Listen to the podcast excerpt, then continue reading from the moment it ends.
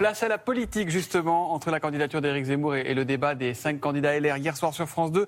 L'actualité ne manque pas. Javi Taber, vous recevez Stanislas Guérini, délégué général de La République En Marche. C'est les 4V. Bonjour et bienvenue à tous les deux. Bonjour. Bonjour Stanislas bonjour. bonjour à tous. Les voyants sont à nouveau au rouge sur le front du Covid. 47 000 contaminations supplémentaires en 24 heures, a révélé Olivier Véran. Euh, près de 400 hospitalisations, 114 décès supplémentaires. Est-ce que la France peut en rester aux mesures annoncées, j'allais dire aux simples mesures annoncées la semaine dernière par Olivier euh, Véran, c'est-à-dire évidemment le renforcement euh, des gestes barrières, la troisième dose accessible et le masque obligatoire dans les lieux publics fermés? Est-ce que c'est suffisant? Vous savez, moi je crois que la priorité, ça reste la vaccination. Il faut le dire, le redire. Les Français d'ailleurs l'entendent. Depuis euh, l'allocution du président de la République, il y a un grand nombre de Français qui vont faire cette dose de rappel. Ça reste la protection absolue. Euh, on parle beaucoup du nouveau variant, mais en France, notre ennemi, ça reste le variant Delta. Et cette vaccination, elle est extrêmement utile. Je rappelle qu'aujourd'hui, on a quand même 8, 9 fois moins de chances d'aller à l'hôpital quand on est vacciné que quand on n'est pas vacciné. Mais le nombre d'hospitalisations augmente, on le voyait dans le journal de 7h30. Vous savez, on a eu euh, des débats il y a quelques semaines pour savoir si on gardait la boîte à outils qui est la nôtre contre euh, le virus euh, ouverte. Eh bien, nous avons décidé de le faire. Et nous, nous avons bien fait de faire ça. Avec le pass sanitaire, on a poussé les curseurs à fond pour renforcer les contrôles sur le pass sanitaire, pour inciter à respecter davantage les gestes barrières, pour pousser à la vaccination. Je crois qu'aujourd'hui, ça reste la clé absolue. Stanislas Guérini, les Pays-Bas, par exemple, c'est pas très loin. Euh, il y a une flambée de l'épidémie encore plus forte que chez nous. Il y a 84% des personnes qui sont vaccinées aux Pays-Bas. Et pourtant, là-bas, on referme les cafés, les restaurants, euh, les discothèques. Euh, il y a des couvre-feux à partir de 17h. Vous avez Pourquoi raison. on ne suivrait pas le même chemin dans vous quelques raison. jours Et vous voyez bien que ce sont des pays qui sont extrêmement attachés aux libertés individuelles. Et pourtant, elles prennent ces décisions. Donc il faut tout faire, je le dis bien, tout faire pour ne pas avoir à confiner le pays. C'est la raison pour laquelle moi j'ai toujours défendu le pass sanitaire. J'ai toujours défendu, au fond, qu'on ait une exigence collective, y compris contre les personnes qui fassent le choix de ne pas se vacciner. Je pense qu'il ne faut pas se tromper de responsabilité. Aujourd'hui, il y a des contraintes qui sont assumées, qui pèsent sur les gens qui ne se vaccinent pas pour les inciter à tout prix à se vacciner. Aujourd'hui, nous avons le recul nécessaire. On sait que ce vaccin est protège, on sait que ce vaccin est sauve des vies. C'est ça la clé absolue. Vous dites qu'il faut tout faire, vous n'écartez pas cette hypothèse. Il y a un nouveau conseil de défense ce mercredi, comme d'ailleurs toutes les semaines. Est-ce que c'est une hypothèse qui est sur la table Aujourd'hui, des mesures. Le, reconfinement n'est pas à l'ordre du jour. Des décisions qui doivent être prises les jauges, euh, dans, les, jours qui viennent. Mais en revanche, je crois qu'il faut rien exclure. Sinon, on n'aurait rien appris de cette euh, épidémie, on n'aurait rien appris de ces quatre vagues précédentes. Donc rien n'est exclu, évidemment, mais nous devons justement faire en sorte que toutes les dispositions qui sont à notre portée et qui ne sont pas euh, des reniements de nos libertés individuelles, en réalité, nous puissions les mettre en œuvre pour ne pas retomber dans ce qui est notre cauchemar collectif, c'est-à-dire reconfiner. Rien n'est exclu, vous venez de le dire. La campagne présidentielle, elle, a connu un coup d'accélérateur hier avec euh, l'entrée en candidature, si j'ose dire, euh, officielle d'Éric Zemmour. Qu'est-ce que vous en avez pensé les adversaires politiques d'Éric Zemmour l'ont beaucoup critiqué euh, sur la forme de son intervention, en expliquant qu'il avait copié le général de Gaulle et son appel du 18 juin. Mais sur le fond, est-ce que ça ne le replace pas une nouvelle fois au centre du débat? Il crée l'événement et de nombreux Français, euh, M. Guérini, adhèrent à son discours. Vous savez, moi, hier, j'ai été euh, profondément ému. On a parlé d'universalisme. On a parlé de défense des libertés. Euh, on a parlé de quelqu'un qui choisissait la France, et c'était Joséphine Baker. Moi, je crois profondément que hier, l'histoire, elle s'écrivait euh, au Panthéon, euh, avec le président de la République qui accueillait cette formidable figure de liberté, d'espérance, de progrès, parfois aussi d'impertinence, qui était Joséphine Baker. l'histoire de notre pays, elle ne s'écrivait pas dans un postiche, du général de Gaulle, pour celui qui confond de Gaulle et Pétain.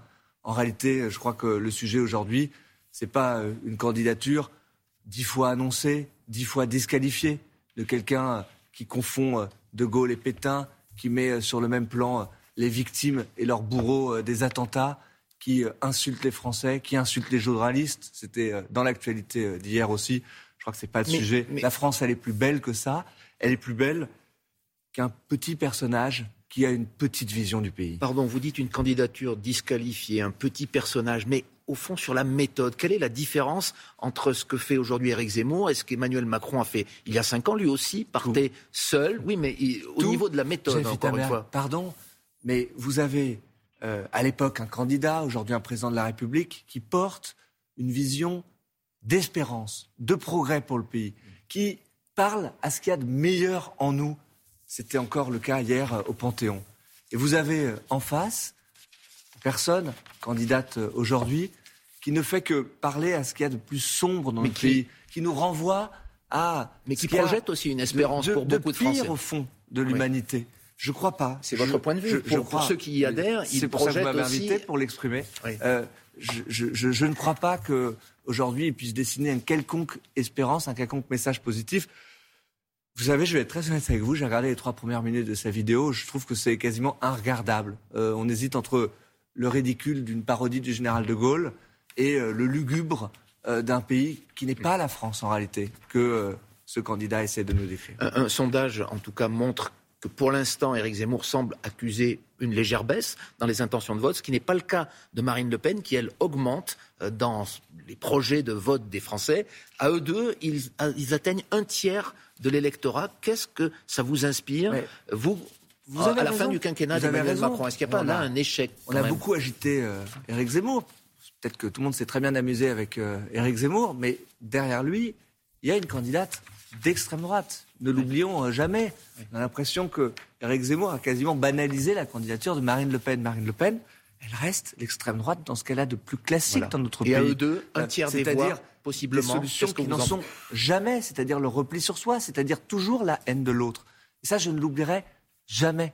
Et je crois qu'on aurait bien tort de penser que Éric Zemmour, au fond, une sorte de paravent utile contre l'extrême droite. Je crois qu'elle est bel et bien là dans le pays elle doit être combattue de toutes nos forces. Et c'est la raison pour laquelle je pense qu'il est essentiel aujourd'hui que les forces progressistes du pays, elles puissent se rassembler, s'unir, parce que l'on voit bien que le nouveau clivage dans la vie politique française, c'est un clivage entre ceux qui croient au progrès et ceux qui ne proposent que le déclin. Derrière un candidat qui ne l'est toujours pas, hein. tout se met en place, on connaît donc la candidature d'Éric Zemmour. On sait que les adhérents des Républicains vont voter à partir d'aujourd'hui. Il y aura un candidat LR dimanche. Et chez vous, il n'y a encore personne. Finalement, euh, tout le monde ah bah. dit qu'Emmanuel Macron va attendre le plus tard possible. Vous le connaissez bien. Il aime être disruptif. Est-ce qu'il ne va pas surprendre et se présenter plus tôt? Répondez-nous sincèrement. Oh, ce que vous souhaitez en tout cas. Extrêmement sincèrement, ce que je souhaite, ce que je souhaite, c'est qu'il puisse être candidat. Et quand? Ce que je souhaite, c'est qu'il puisse continuer à diriger, à relever et à transformer notre pays. Vous voyez, il n'y a aucune langue de bois. Et on est tous rassemblés derrière le président de la République. Et le jour où euh, il décidera euh, de se prononcer candidat, bien, nous serons comme un seul homme et comme une seule femme derrière lui. Donc il n'y a aucune ambiguïté là-dessus, mais je crois qu'il a bien raison de continuer à présider, de continuer à diriger notre pays. Il est le président de la République. Je vois à chaque fois les mêmes débats euh, dans la Ve République. On dit, au fond, il faut que le président comme les se présente. Il attendra le plus tard possible, il restera président, tout le monde saura qu'il est candidat, mais il ne le dit pas. C'est rien. je ne peux pas vous répondre plus franchement que ça. Euh, et c'est bien lui qui décidera. Il a dit des choses clairement. Il veut diriger et gouverner jusqu'au dernier quart d'heure. C'est ça, être utile au pays.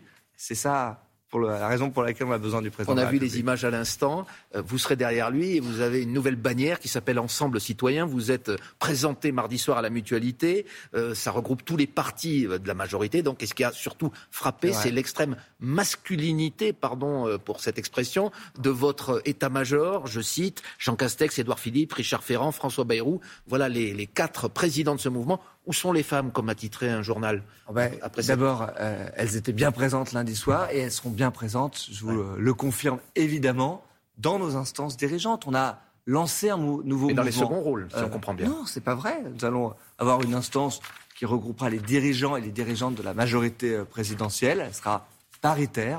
Vous savez, moi-même, je dirige la République en marche. Je le fais avec beaucoup de bonheur avec Vous êtes Marie Guévenoux. Euh, qui est euh, la numéro 2 de la République euh, en marche.